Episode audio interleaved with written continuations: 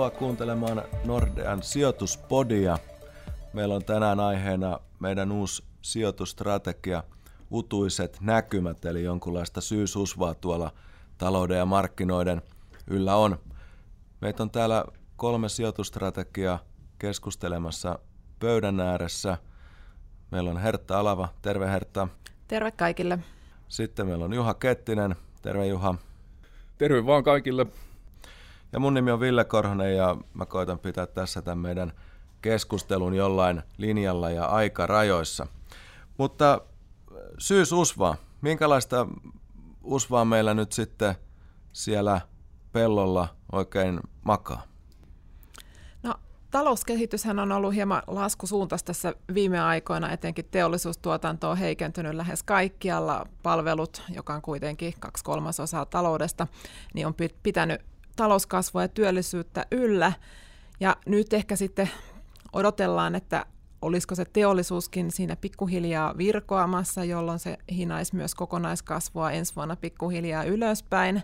Meillä on tiettyjä indikaattoreita, jotka osoittaa, että näin voisi olla käymässä. Ja sitten meillä on äärimmäisen tukeva korkoympäristö toki, että sanotaan, että siltä puolelta ei investointien halukkuutta rajoiteta, mutta mm. sitten meillä on nämä poliittiset riskit, jotka on edelleen niin kuin varsin suuret ja vaikuttaa varmasti niin kuin siihen, että lähteekö yritykset investoimaan. Eli meillä on tämä kauppasota, meillä on Brexit, sitten on euroalueella tämmöistä yleistä heikkoutta, etenkin Saksassa, paljon rakenteellisia juttuja ja Hongkongin mielenosoitukset ja hyvin paljon niin kuin tällaista uutisvirtaa joka tota, aiheuttaa kyllä tiettyjä, tiettyjä huolia. Eli sen takia nämä näkymät on vähän utuiset, että ei oikein tiedetä, että ollaanko tässä niin kuin toipumassa vai onko itse asiassa tilanne voi tietysti olla myös heikentymässäkin, että mm. syysusvaa on vähän liikaa tällä hetkellä. Eli mielenkiintoisia aikoja mennään. Minkä sä Juha nostasit tuolta semmoiseksi eh, tekijäksi, mitä, mitä sä seuraat oikein tarkasti?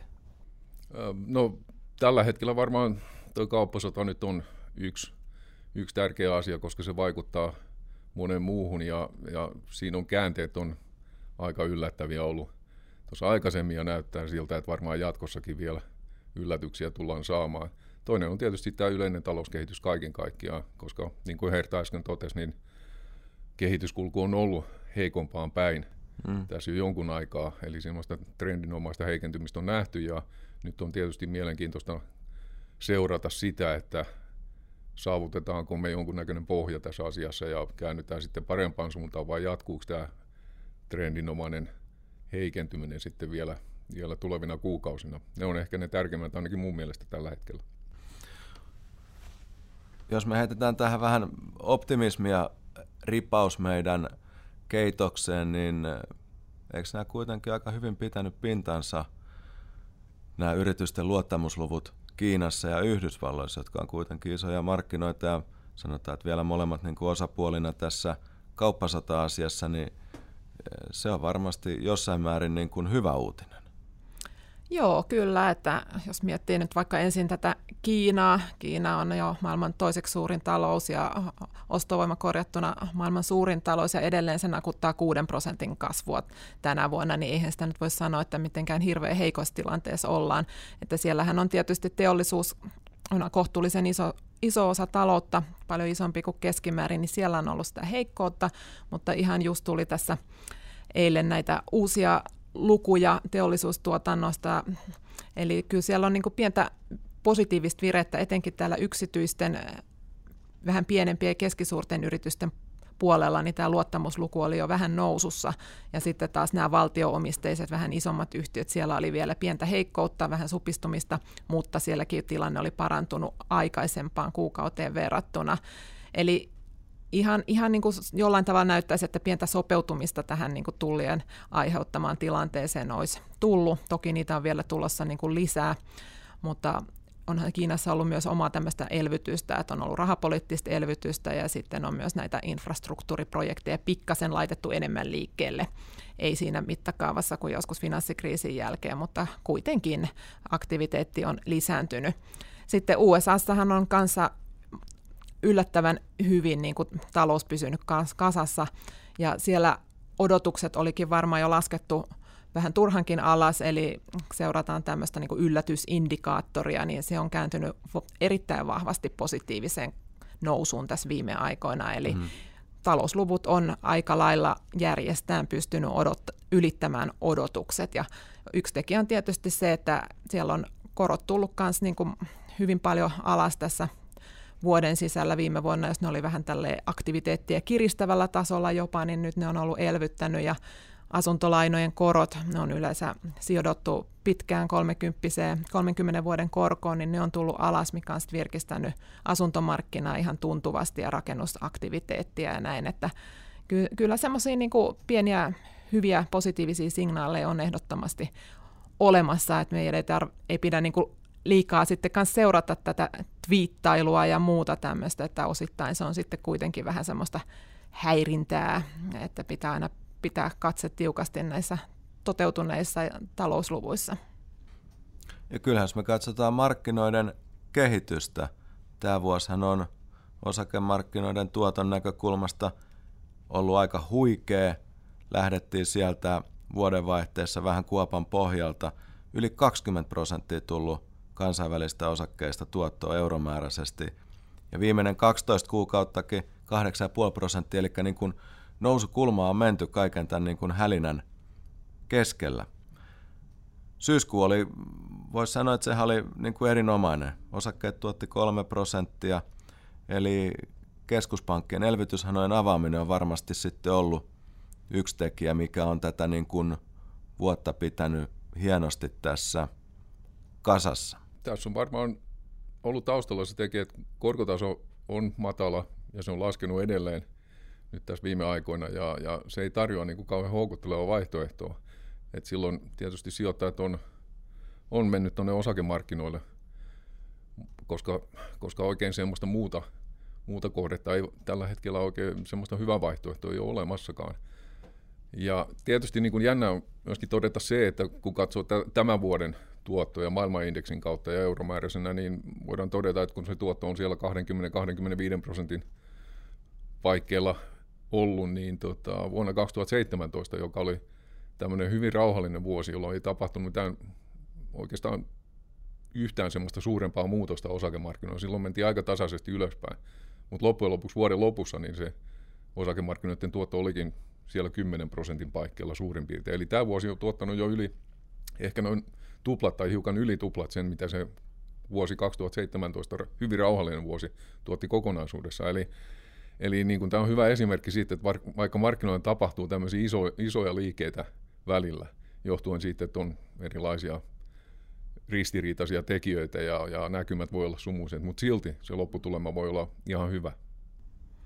Niin kyllähän se usein näin on, että silloin kun tuntuu, että kaikki on aivan loistavalla tolalla, niin silloin ollaankin usein juuri piikissä eikä tuottoja sitten tuukkaan, mutta silloin kun on paljon epävarmuustekijöitä, niin silloin on usein sitten kuitenkin ollut ihan hyvä aika tehdä näitä sijoituksia, että koska ei ole hinnoiteltu mitään niin kuin hirveän ruususia näkymiä, että tänä vuonnakin niin kuin on ollut aika useampiakin tämmöisiä voimakkaita laskuja muutaman päivän tai näin, mutta no kyllähän on toistaiseksi kaikki kannattanut ostaa niin sanotusti kiinni. Että. Kyllä, kyllä. Tota, Mutta mielenkiintoinen periodi tässä syksyllä varmasti alkamassa. Meillä yritysten kolmas vuosineljännes on nyt laitettu juuri pakettiin, eli muutaman viikon päästä aletaan sitten kuulemaan tulosuutisia ja sitten Iso-Britannian Brexit-takaraja, sehän on tähän lokakuun loppuun kanssa nyt tämä takaraja asetettu, eli tässä voi hyvin käydä, että tähän meidän niin kuin syysusvaan saadaan niin kuin jonkunnäköistä selkoa, hyvää tai huonoa, ihan tässä lähiviikkoina. Joo, kyllä tuossa nyt ilmeisesti Boris Johnson yrittää tässä suunnilleen viikon kuluessa taas saada aikaan jotain sopimusta EUn kanssa. Onnistuuko siinä sitten vai ei, niin se jää nähtäväksi, mutta kyllähän se lokakuun loppu alkaa olla niin lähellä, että tuntuu, että ainakin tämmöinen irtos, tai EUsta lähteminen ilman sopimusta, niin se alkaa pikkuhiljaa käymään ihan niin kuin mahdottomaksi sen takia, että aikaa sopeutua näihin tuleviin muutoksiin olisi niin vähän. Eli ehkä jos ei nyt viikon kuluessa saada jotain niin kuin sopimusta aikaa, niin mahdollisesti sitten pyydetään taas lykkäystä ja tämä Brexit-saaga on sitten jotain, mitä me seurataan myös ensi vuonnakin, että sekin on aika, aika niin kuin todennäköinen tapahtuma itse asiassa. Joo, ja mitä kauppasotaan taas tulee, niin voi hyvin odottaa, että se jatkuu ja jatkuu edelleen, koska siellä on isoja asioita, siellä on suurvaltakiista kiistaa takana ja sitten siellä on sisäpoliittisia asioita, sisäpoliittisia paineita taustalla myöskin ja kaikkea tämmöistä ja siinä mielessä niin kun on ehkä aika toivorikasta odottaa, että se tarina saisi nopean päätöksen. Eli kyllä tämä kiistely USA ja Kiinan välillä tulee jatkumaan sitten myöskin tulevaisuudessa, näin uskoisin. Kyllä se varmaan näin on, että USA on presidentinvaalit, niin Trumpi toisaalta niin ei halua pelästyttää ehkä markkinoita, mutta ei missään nimessä halua näyttää heikolta johtajalta. Ja sitten Kiinassahan just juhlittiin näitä kansantasavallan 70-vuotispäiviä ja sitten tuossa 2021 on kommunistisen, vuol- kommunistisen puolueen 100-vuotispäivät, että ei, ei ole silläkään niin varaa näyttää heikolta johtajalta, että kyllä tässä, semmoinen, niin kuin, tässä on ehkä menty jo niin pitkälle, kun on näitä tullut, tullut näin paljon, että ihan niin kuin ei voida siitä perääntyä. Että toivotaan lähinnä, että se ei eskaloituisi enempää.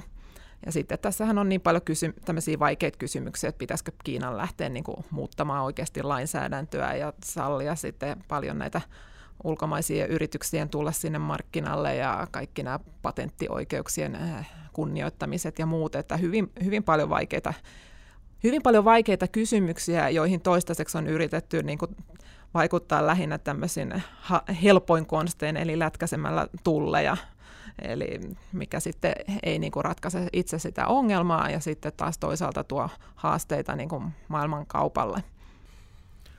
Eli Brexit-USVA voi hyvin jatkua, kauppaneuvottelu USVA pysyy paikoillaan varmaan vielä niin kuin pitkänkin tovin.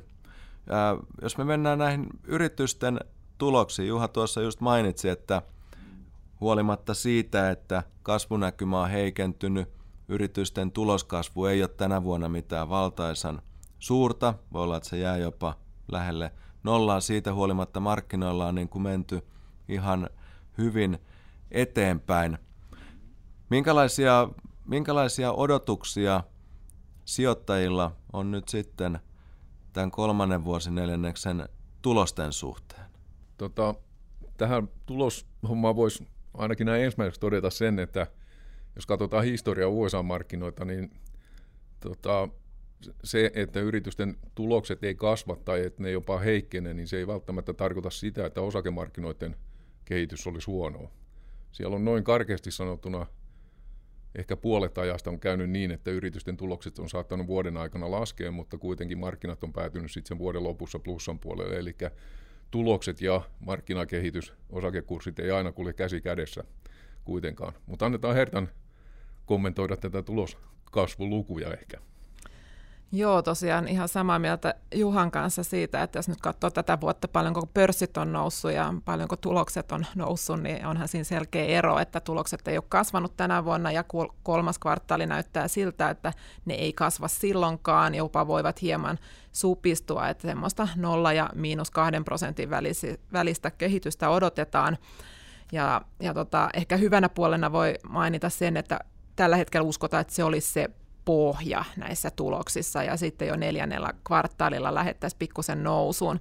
Että tietysti on tosi mielenkiintoista näistä kolmannen kvartaalin tuloksissa ei niinkään se tulos sinänsä, vaan se, että mitä yritysjohtajat sanoo sitten neljännestä kvartaalista ja pystyvätkö he sanomaan jo jotakin ensi vuodesta. No se voi olla vielä vähän aikaista, koska sama, samanlaiset utuiset näkymät on varmaan heilläkin, mutta että se, se on ehkä se se niin kuin mielenkiintoisin juttu, että mitä ne sanoo loppuvuodesta. Että analyytikot odottaa tällä hetkellä, että sitten neljännellä kvartaalilla tulokset jo pikkasen kasvaisi tosiaan, niin olisihan se aika hienoa, jos pohja saavutettaisiin nyt tällä, tällä kvartaalilla tai kolmannella. No se olisi varmasti erittäin hyvä, hyvä käänne tähän hommaan, eli pientä niin kuin optimismia siltä suunnalta.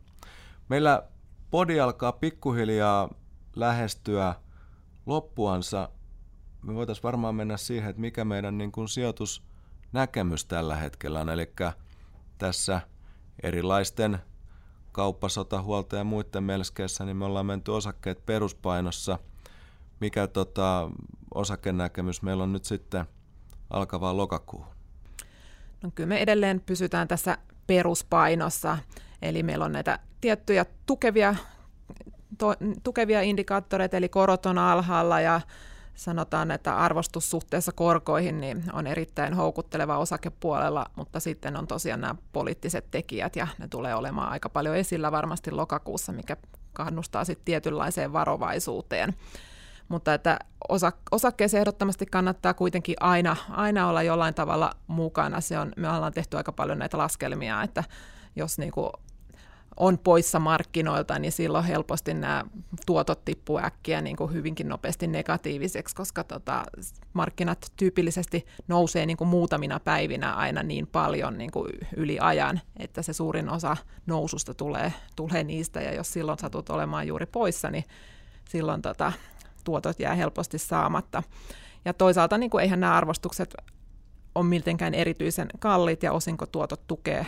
Esimerkiksi Suomessa voi mainita, että meillä on 5 prosentin osinkotuotto-odotus tällä hetkellä, niin onhan se ihan houkutteleva, jos katsoo, mitä niin kuin korkotuottoja esimerkiksi on saatavilla. Et korkopuolella, niin toki sielläkin kannattaa jossain määrin olla, että se tuo stabiliteettia salkkuun, mutta sitten jos haluaa niin kuin ihan tuottoa, niin sitten kannattaa mennä tuonne kehittyvien markkinoiden lainojen suuntaan. Eli siellä on vielä niin kuin positiiviset tuotto-odotukset ja täytyy muistaa, että kehittyvät maatkin on monet varsin hyvässä kunnossa, eli jos katsoo näitä rahastoja, niin tyypillisesti puolet on niin kuin tämmöistä sijoituskelpoista ja puolet on sitten tämmöisiä, jossa luottoluokitus on niin kuin vähän alle, mutta joka tapauksessa valtiot, valtion lainoja lähinnä ja valtiothan yleensä maksavat kuitenkin lainansa takaisin ja heillä on verotusoikeus, jos tulee haasteita sille puolelle, että nämä Argentiinan tapaiset maat on kyllä ehdoton poikkeus. Tota, mä lisäisin tähän yhden asian.